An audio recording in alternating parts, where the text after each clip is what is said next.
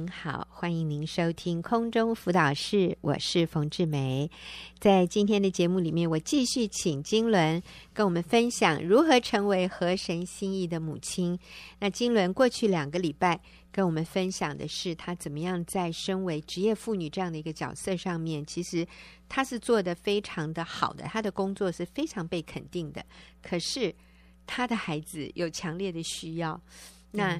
他心里就是非常多的拉扯，但是后来经纶说是上帝恩待他，让他的身体负荷不了了，高血压、胃病啊、胃痛，然后睡眠也睡不好，所以他的身体快要崩溃的一个情况下，他终于决定辞职回家，然后上帝也给他很很宝贵的神的话语里面的指引，嗯，所以回家以后呢。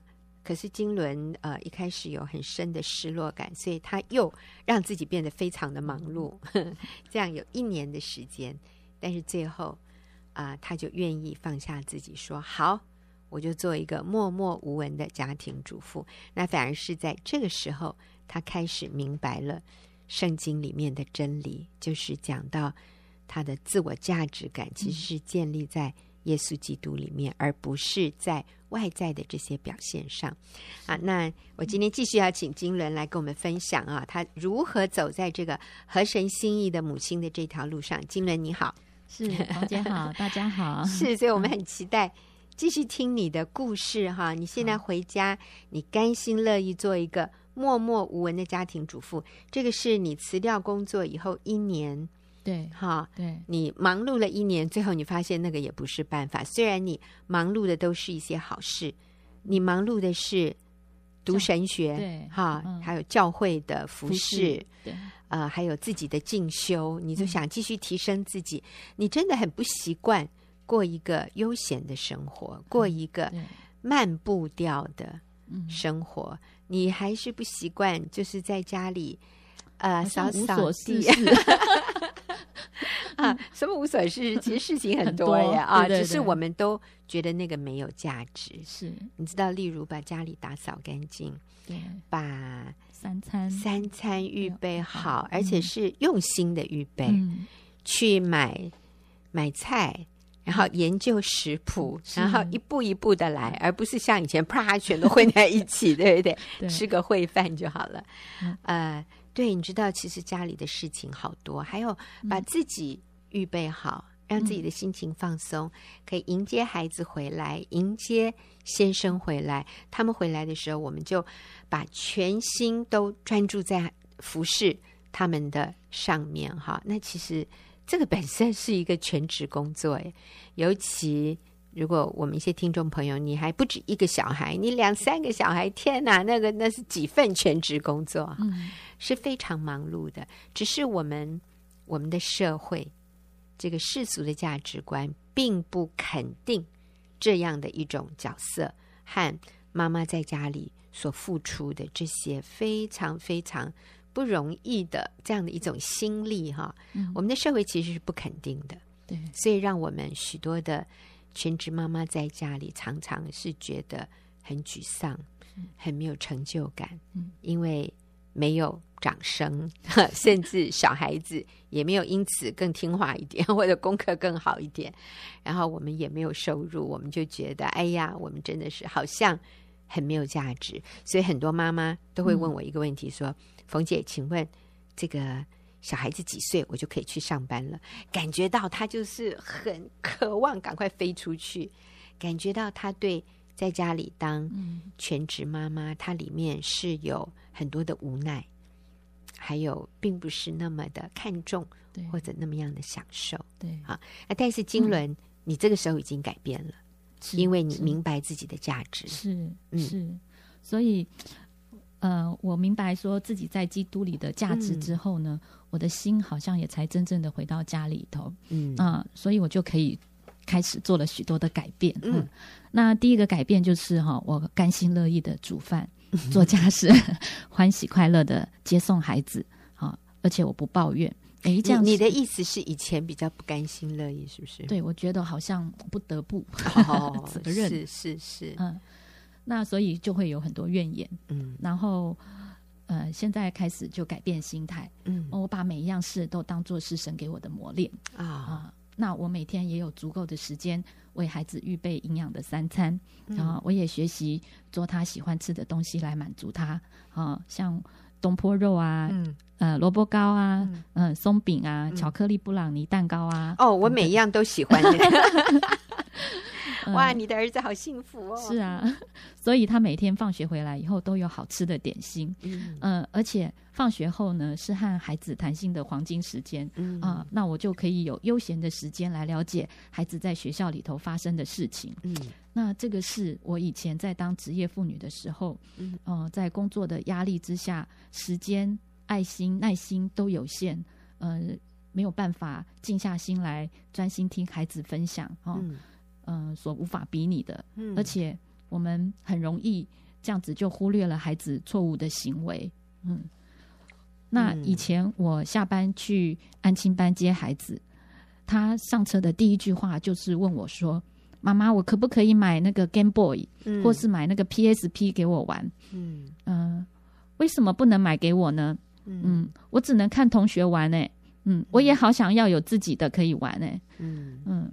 因为我不答应他，所以他就不断的一直要求我，嗯、所以到最后我就觉得他只能眼巴巴的看着别人玩，他真的好可怜哦，我真的很心动，想要买一台给他。嗯，还好先生那时候坚持不同意。嗯，可是呢，等到我辞职回家之后，那他再也没有提过要跟我买这些电动玩具的要求。哈，嗯，所以嗯、呃，我先生在我辞职回家之后，曾经说过一句话。他说：“嗯，有人在家的感觉真好。”我想，其实没有一个孩子哈喜欢回到一个空无一人哈冰冷冰冰的家里哈。嗯，所以很多孩子嗯会喜欢和同学流连在外哈，或者是回到家里面啊也是独自一个人躲在房间里头上网哈玩游戏哈。是，这都是因为没有。妈妈在家的关系，嗯，所以我们得到一个结论：嗯，妈妈其实比电动玩具更好玩。对一个孩子来说，妈妈比电动玩具更重要。为什么有的孩子会沉迷电动？我想其中有一个原因，就是因为除了电动以外，他没有别的互动的关系和互动的机会。嗯、呃，你刚刚提到说，你先生说有人在家的感觉真好。其实以前。嗯你也是会回家的，晚上你也是在家，可是那个就不是有人在家的定义。对，有人在家的定义就是这个家一整天都是有人在照顾的。嗯，所以当先生、当孩子回家的时候，这个女主人、这个妈妈或者这个老婆，她的心情是放松的，她是预备好自己的。家里的东西也都是预备好的，所以这个男人和这个孩子回家以后。他就是来放松，嗯，他是来享受，他是被喂养的，他是被滋润的，嗯，而不是说妈妈、爸爸、小孩三个人同时回到家里，然后每一个人里面都很空，每一个人都很累，嗯，每一个人都很期望别人来注入他的生命，所以大家就在那边。我真的这个不知道怎么说哎，都有点失魂落魄这样子。每一个人都觉得，哦，我里面的需要好大。对，然后妈妈这时候就会说：“小孩，你来帮忙啊！妈妈也累了一天呐、啊嗯，你要帮忙啊！”哇，所以这个孩子回家其实他也很难放松。然后先生也知道老婆期待他以后回家以后做很多事，所以他回家也很难放松。放松对。嗯他如果放松，他就有罪，因为他老婆跟他一样辛苦。可是如果这个家庭主妇在家里，哈、嗯，那先生回来的时候，家里的感觉就是放松的，而不是说他的老婆已经到了临界点，快要爆炸啊、嗯。那当然有一些妈妈自己在家里全时间带小孩，真的，先生回来的时候，他也很希望能够喘一口气、嗯。可是这个跟他一整天在外面工作，然后晚上跟先生差不多同时到家，那个感觉是完全不一样的。所以其实有一个人在家，感觉真好。嘿，啊、呃，真的是这样。我我很快的讲一下哈，我还记得我读大学的时候，有一位教授，然后她是女强人喽，她当已经当了教授，而且她是医学院的教授。她就说啊，昨天我跟我先生下班回家。开过我们那个山谷的时候，我以前是在夏威夷大学读书哈。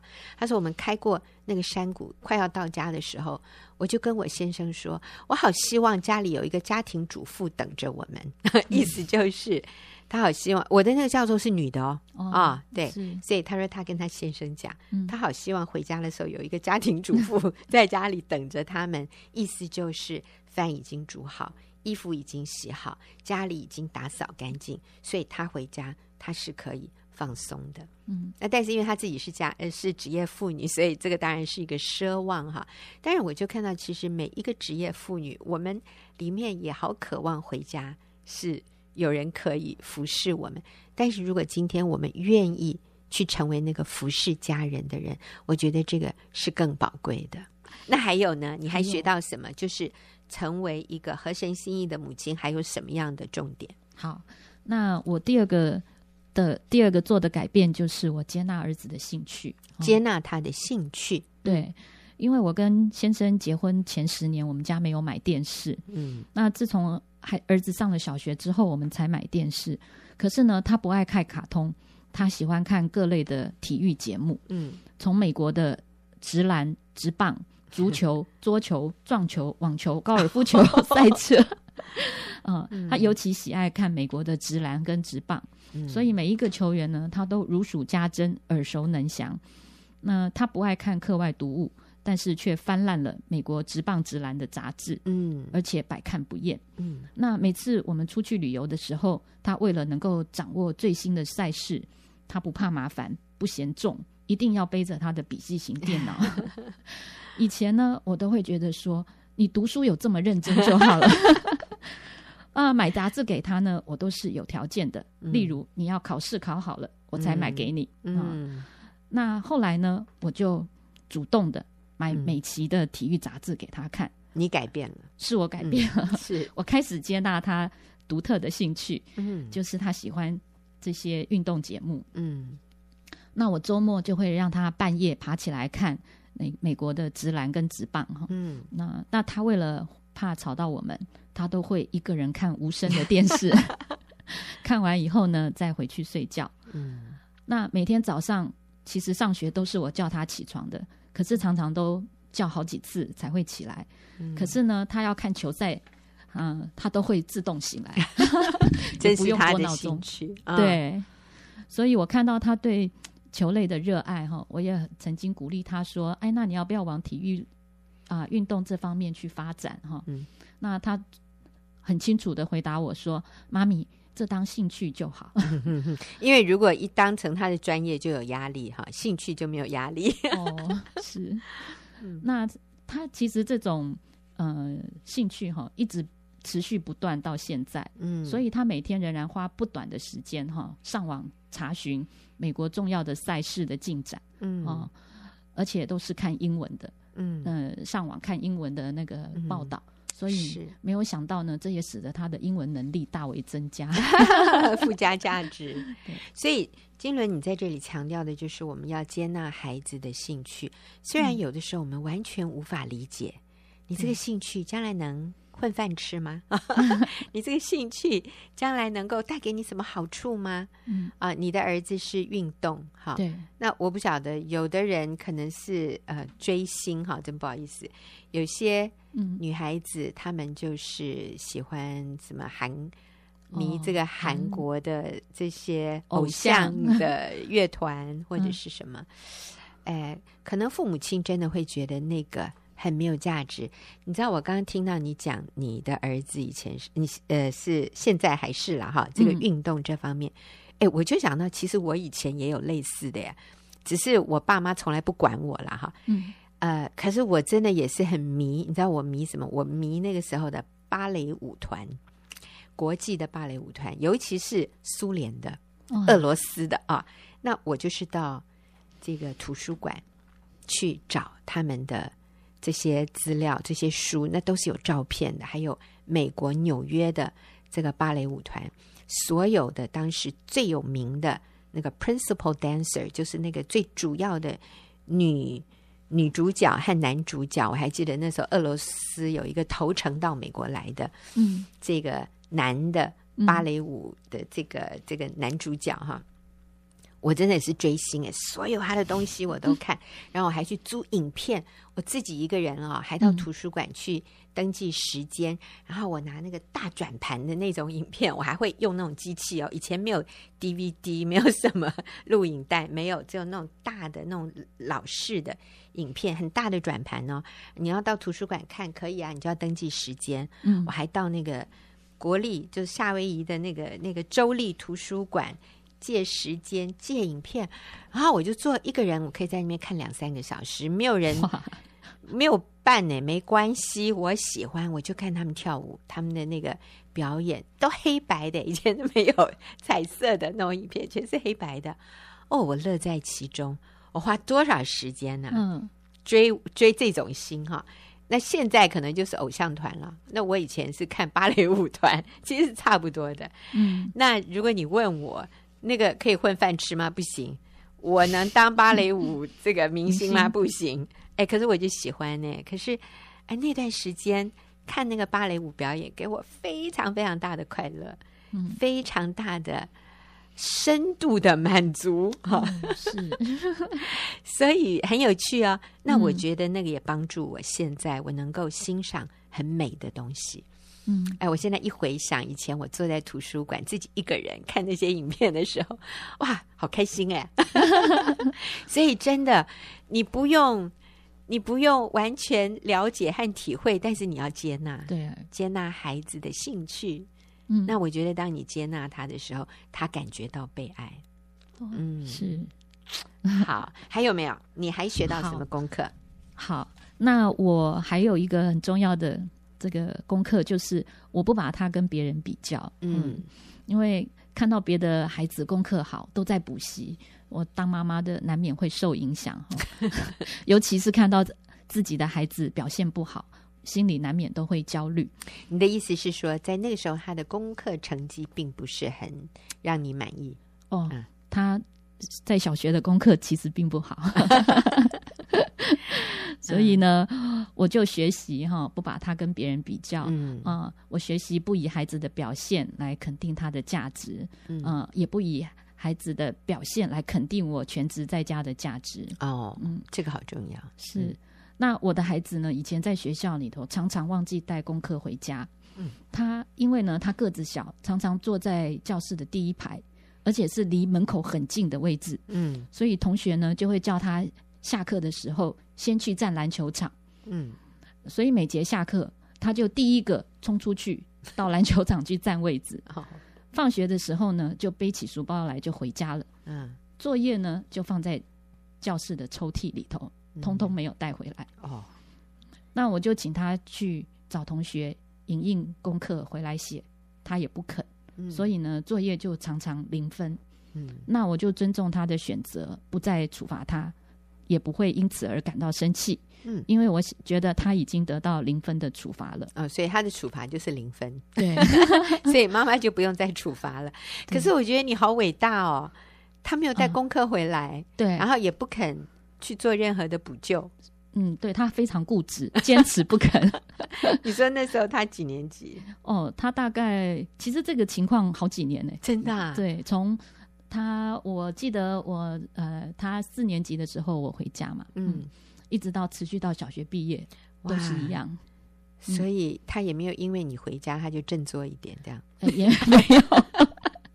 你好伟大 哦！你怎么做到的？好，但是你不生气，你就让自然后果零分成为他的处罚。我觉得他应该要为自己负责。嗯、是是是，嗯，好，那所以他在学校的成绩。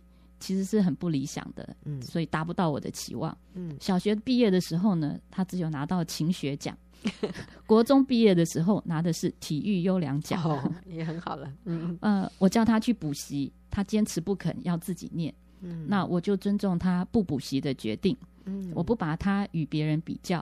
啊、呃，让他做他自己啊！嗯、没想到呢，这样反而培养出他自学的能力。嗯，啊，真是一项意外、意想不到的收获。嗯，而且呢，还节省了很多补习费哈。是。后来呢，他上了高中，嗯，他也愿意去补习。嗯，所以呢，当他不愿意的时候，我也勉强不了他。嗯当他愿意去做的时候，主动去做的时候呢，嗯那才是真的，也才有果效。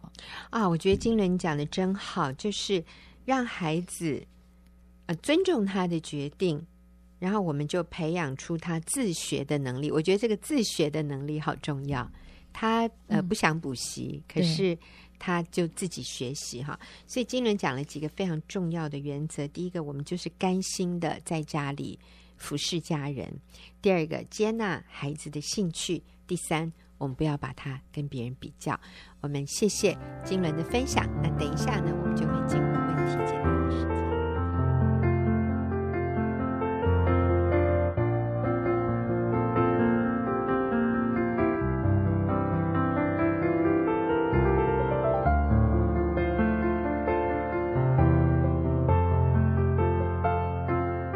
现在又进入我们问题解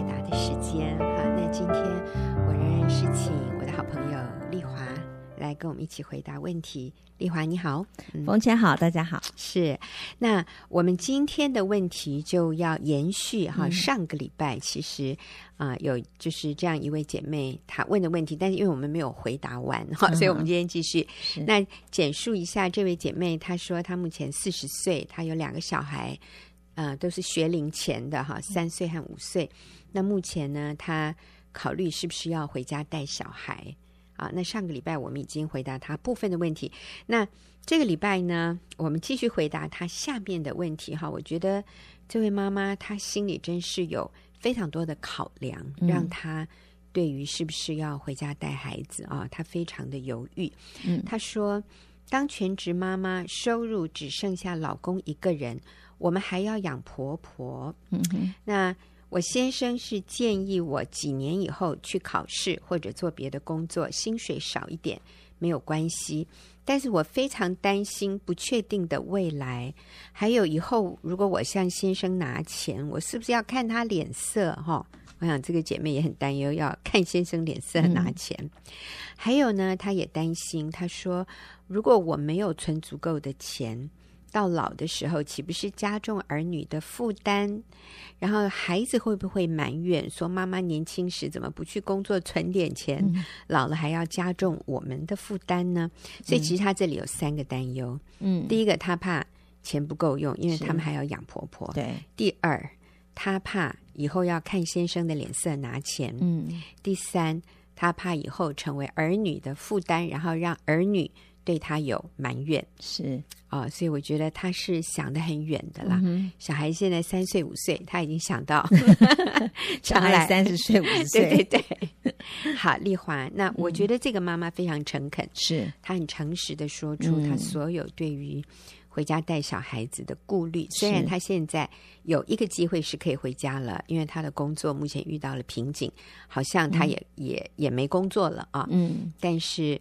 他一直对于回家自己带小孩，他有很多的担忧。是好，那丽华，你要怎么鼓励他？嗯嗯，他的感受其实很真实，哎，嗯，对，对，非常他的这些担忧虑啊，这些顾虑的事情，嗯、每一点我以前通通都担忧过。是，我想，其实丽华不是只有你，嗯、不是只有他。我在想，活在现代这样的一个社会的，嗯、我们稍微年轻一点的女人，我们都有类似的。担忧是挣扎，嗯，又心疼孩子，嗯、也想自己带孩子，可是呢，嗯、又怕辞掉工作回去变全职妈妈，好有这些的顾虑。嗯，其实我自己也经过，呃，经经过这样子的路啦。我觉得这基本上很重要，是一个，嗯，对我来说，嗯、我觉得，呃，这些担忧让我带我能够过去的是那个呃信心的突破。嗯，对。呃，当时我也是要辞掉工作的时候，我也是很害怕，这些忧虑我全全都忧虑过。那那时候，尤其我说，呃呃，我之前的收入是占我们家四分之三，我现在 占四分之一。哎，简单来说，你的收入是你先生的三倍哈。对，对嗯、那辞掉工作的时候，那个时候又要生第四个孩子，嗯、是是刚生第四个孩子，所以我的忧虑很大。我就觉得，嗯、那这样的话，我。不是更不应该辞掉工作，嗯、因为孩子又增增加了一个，嗯嗯。然后需要更多，需要增加了四分之一，然后收入要少掉四分之三，这这个这个实在是一个很奇怪的算盘哈。对，所以你知道吗，丽华，很多像跟你类似情况的人，他们就会来问我，夫妻一起来问呢、嗯，嗯。说那是不是应该这个男人辞掉工作回家带小孩？既然太太的薪水是先生的三倍，嗯，然后我们的呃开销又要增加四分之一啊，那是不是？按逻辑来说，嗯、而且这个男的也愿意回家相妻教子嘛，就是 男人在旁边都说：“对啊，他很愿意啊，他觉得在家带孩子、煮饭也，他也蛮轻松的啊、哦。”嗯嗯，对，所以其实很多人在这个时候就会觉得这个算盘要怎么打呀？哦、嗯，是那时候其实我先生也很忧虑，嗯，他也会觉得。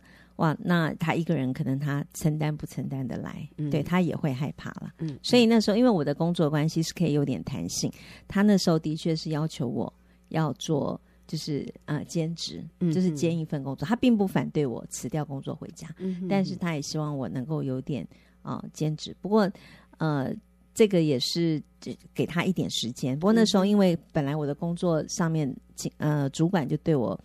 给我一些那个恩典，算是恩典嘛？我觉得事后想想，都是神的恩典呢，给我们一段缓冲时间嘛。对，那事实上那个缓冲时间一过，那我先生是立刻要我辞职哎，因为他已经经验到我在家对家里的那个好处。好处对，那那个信心的突破就是在那时候我没有办法突，我一看前面的环境真的是太困难了，因为我觉得这怎么想都我都。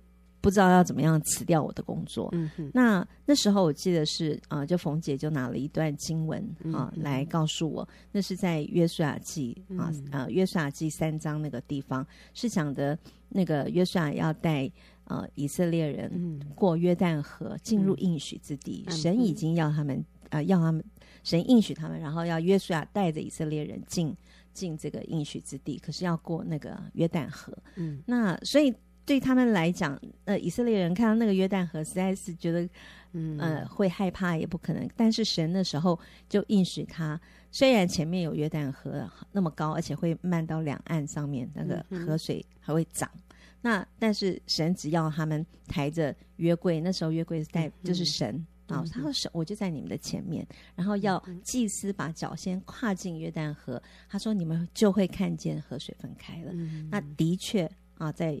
那个约书亚记三章十五节上面就记载，当那个祭司他们的脚一踏入河水，河水就分开。嗯嗯、那时候冯姐告诉我的就是，她说环境，我们信心是不能看环境的。嗯、如果你呃看了环境许可，你脚才要跨进去，那就不是就不需要信心了。嗯、那句话对我是非常非常大的提醒。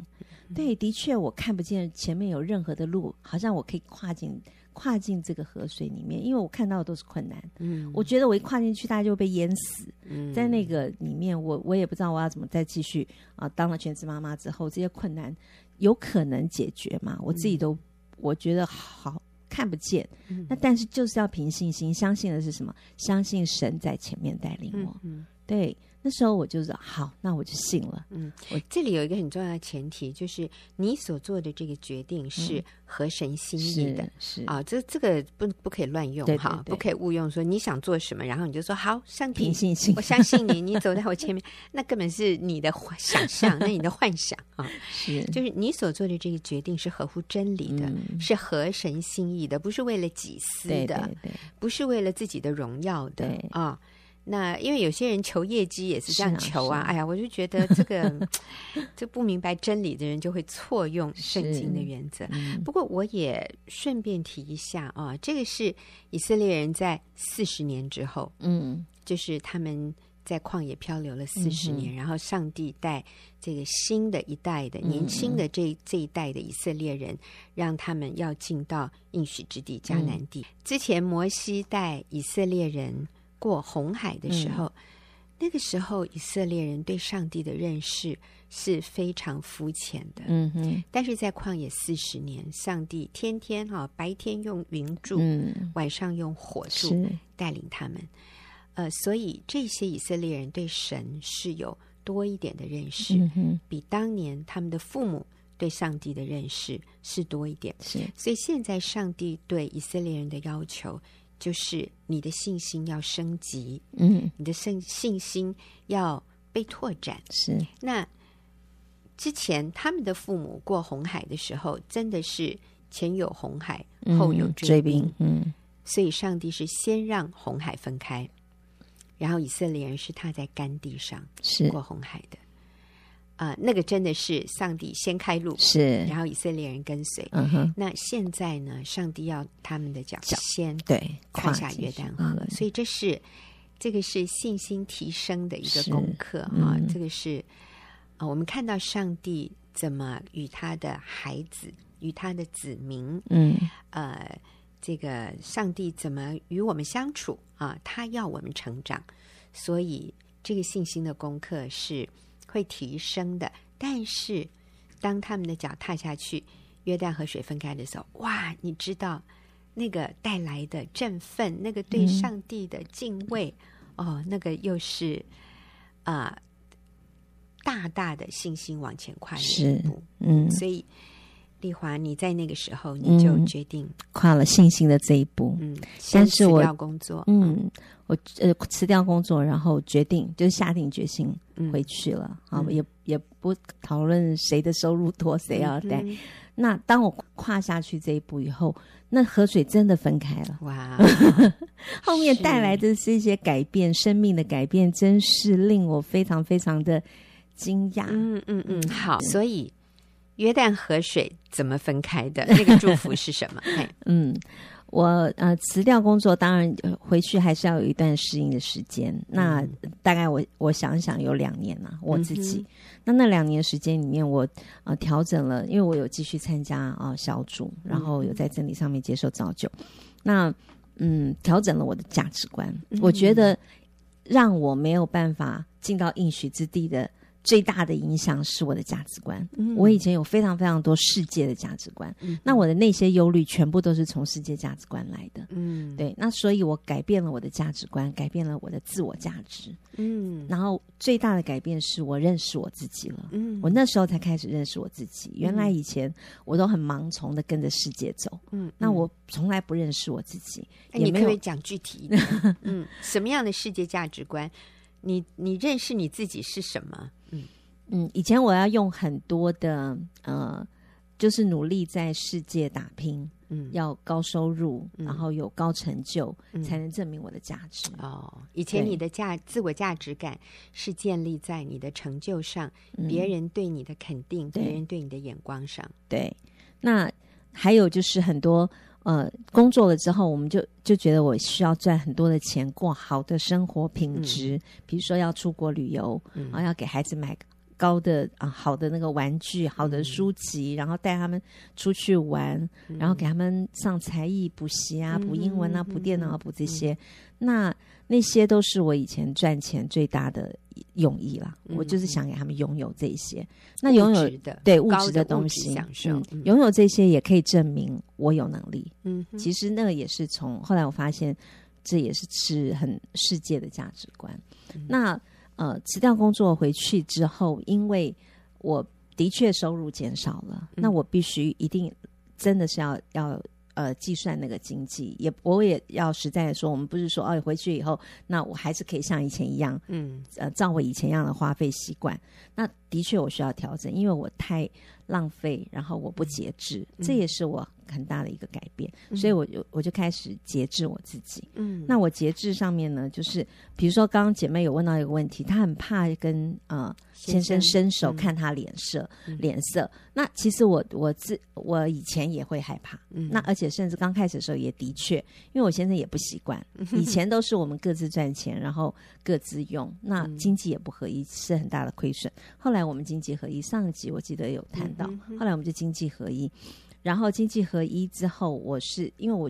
觉得我没有办法管钱，我先生他负责管理钱财，嗯，那他就每个月给我一些钱。刚开始的时候他不习惯，他是给我一点一点，就是我没钱了他再给我，他每次给我个两千块，两千块。其实我真的很不适应了，嗯，那而且也感觉不好，对，感觉不好。那这个就跟我先沟通过，嗯，我就说你我们可不可以算一下，就是一个月我们家用需要多少？你一次给我一笔。嗯，那其他的我也我也我也没有要多多要这样。嗯、那当然这方面是我们俩讨论过，嗯，然后记我们觉得啊一一个数字这样子。然后后来我现在就一个月给我一一笔家用，从那个以后我们就非常好，嗯、我就没有感觉要伸手的感觉。嗯、对，那另外呢，其实我我回家以后，我花了我孩子最需要的就是我的陪伴，嗯，所以我就没有给他们上一些才艺。没有，我以前会花很多时间帮他们找老师、嗯、上英文啊，上什么的。那这些我现在后来都没有给他们上，没有上才艺班，也没有上呃一些呃补习班。那我带他们，我自己带他们去很多地方。嗯，呃、我们常常会嗯到外面去，就是呃我会开着车到他们找很多，到图书馆啊，嗯、到美术馆啊，然后到很多户外的地方，嗯、然后我们自己去玩，自己去啊、呃、去。学这些东西，我觉得那个比他们他们都好开心，我也很开心，我也学到了很多。然后另外，我也基本上就是这些的花费是很低的，非常非常低，很多地方根本不用钱。嗯、对对啊，像那个图书馆根本不用钱了，而且图书馆的书好多，嗯、都最新的耶。对呀、啊，比我买的还要新。那孩子真正享受的是跟妈妈在一起的这种，嗯，他喜欢我讲故事给他们听，对，陪他。然后在那里，而且那边有冷气，嗯、很舒服。是，对。那呃，我后来也不再花大笔的旅游费。以前我收入很多的时候，我会觉得出国旅游好像是一个必须的。嗯，那我花了很多的钱带他们出去，一次有时候最高一次就花了五十万。啊、那其实那些孩子根本都不记得。嗯，那我现在就是全家，我们还是会旅游。嗯，我们会。嗯，暑假、寒假的时候，我们都会在台湾。其实台湾有好多地方好漂亮，对，非常美，我都没有走过呀。那一直花钱到国外去，小孩也没记得。那所以后来我们就国内就啊、呃、去了很多地方。那孩子也非常记忆深刻。我孩子从我辞掉工作以后，他们就固定我们每一年暑假、寒假都有全家旅游，嗯、一直到他们现在已经大学毕业在做事了，嗯、还是非常非常喜欢跟我们一起全家旅游。是，对，那就是那时候培养出来的。对，其实丽华，你说台湾有很很多很好玩的地方。最近有一个姐妹，她问我，她说：“哎，我很想去巴黎，耶，你去巴黎过哈？你觉得？”去巴黎散心，我会不我会不会心情变得好一点？是，我说巴黎呀，不用去那么远啦，去夏威夷就好了。他说哦，对对对，不然去夏威夷也一样哈，那个旅费就便宜很多。他说不然我去夏威夷好了。我说如果只是为了要心情好哦，肯定就够。他说对哈，我说其实肯定跟夏威夷很像。嗯，他说哎对啊，那不然就去垦丁啦，省了那个飞机的钱和时间。我说，如果你真的只是为了换一个环境哈，散散心，其实宜兰 就够了。就后来最后他真的宜兰，他就接受我的 建议。原来要去巴黎的，就就去宜兰。哇，那省好多钱呢，还有时间呢，真的真的。而且他自己一个人，我觉得宜兰很安全呢。你去巴黎真的不安全。所以其实很多事情是观点。对呀，真的不是要花那么多钱才能达到目标的。对，那还有一个很奇迹的是，我跟我先生的关系变得非常非常好啊。那我先生呢，也因为以前呢，老实说我很强势，然后真的是常常呃成为我们家的一家之主这样。哎呦，我跟你讲，女人赚钱多很难不强势，哎，这是很。很自然的，我觉得我现在蛮可怜的，这样、嗯、被 我也欺压了这么多年，这样、终于让他有出头天了。嗯、我辞掉工作之后，等下我敬重他，顺服他，嗯、然后以他哈一家当呃为一家之主。那我先生那个自然而然那个肩膀都硬起来了，你知道，好有担当啊，然后努力工作，努力的他努力专心，而且他不用担忧担心家里，因为家里有我了，我在顾着孩子，照顾啊跟公婆照顾公婆照顾孩子，所以他非常放心，他就努力的去打拼他的事业，所以他的收入突飞猛进，是哈，很糟的，他以前是你的。三分之一，现在跟 跟以前一样了，快。对对对。那虽然他的收入没有、嗯、没有说呃加了很多很多，嗯、但是呢，意思就是他增加的那个收入，然后再加上我的节制，嗯、我们全家的这个节制，嗯，我们的那个存余是比以前多很多的。是好，那我真的是 谢谢丽华，呃，我觉得她好有资格啊、哦，你好有资格来回答这这个问题，嗯、所以我们基本上要跟这个姐妹说。我们就凭信心信靠神。其实我们最后的信心的对象也不是我们的先生，对，我们信心的对象是上帝，嗯，那个厚赐百物给我们使用的神、嗯啊。我们呃信心是建立在对神的顺服，我们顺服他，遵行他的旨意。你就要经验到上帝供应你一切所需。好，我们今天谢谢丽华协助我们回答问题，那我们下个礼拜再会。